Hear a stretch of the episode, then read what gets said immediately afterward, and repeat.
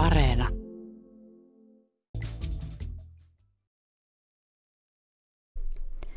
Tästä lisää Aristoteleen kantapäässä tänään kello 14.30. Tuhansista puheen ollen.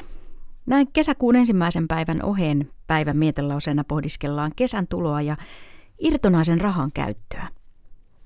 Pohdiskelijana on seuraavassa kirjailija Arvid Järnefelt, ja teksti on hänen teoksestaan Heräämiseni vuodelta 1894. Mitä sinä tekisit, jos saisit sata tuhatta? kysyi vaimoni. Mitäkö minä tekisin? Sepä kysymys. Aikeita oli monenlaisia ja erilaisia. Ja ne, jotka olivat lähimpänä sydäntä, tuntuivat niin lapsellisilta ja alastomilta. Kun istuin kesällä kalastellen venheessä, saattoi minulle olla niin perinselvänä, mitä rahoilla tekisin. Tietysti toteuttaisin vanhan haaveeni. Ostaisin maatilkun, johon rakentaisin kesäasuntoni. Eikä se vielä ollut pääasia.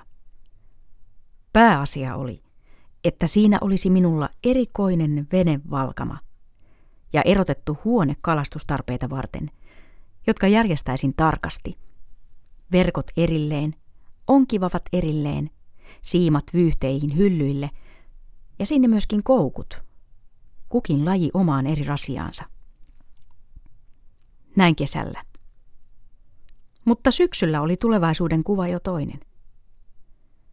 Tärkeätä oli kaikissa tapauksissa lämpimät, korkeat, aistikkaasti sisustetut huoneet. Päivän mietelauseena oli tekstiote Arvi Järnefeltiltä. Ensimmäinen kesäkuuta on tänään, tästä alkaa kesä. Nyt kello on 12 ja kuunnellaan uutisia.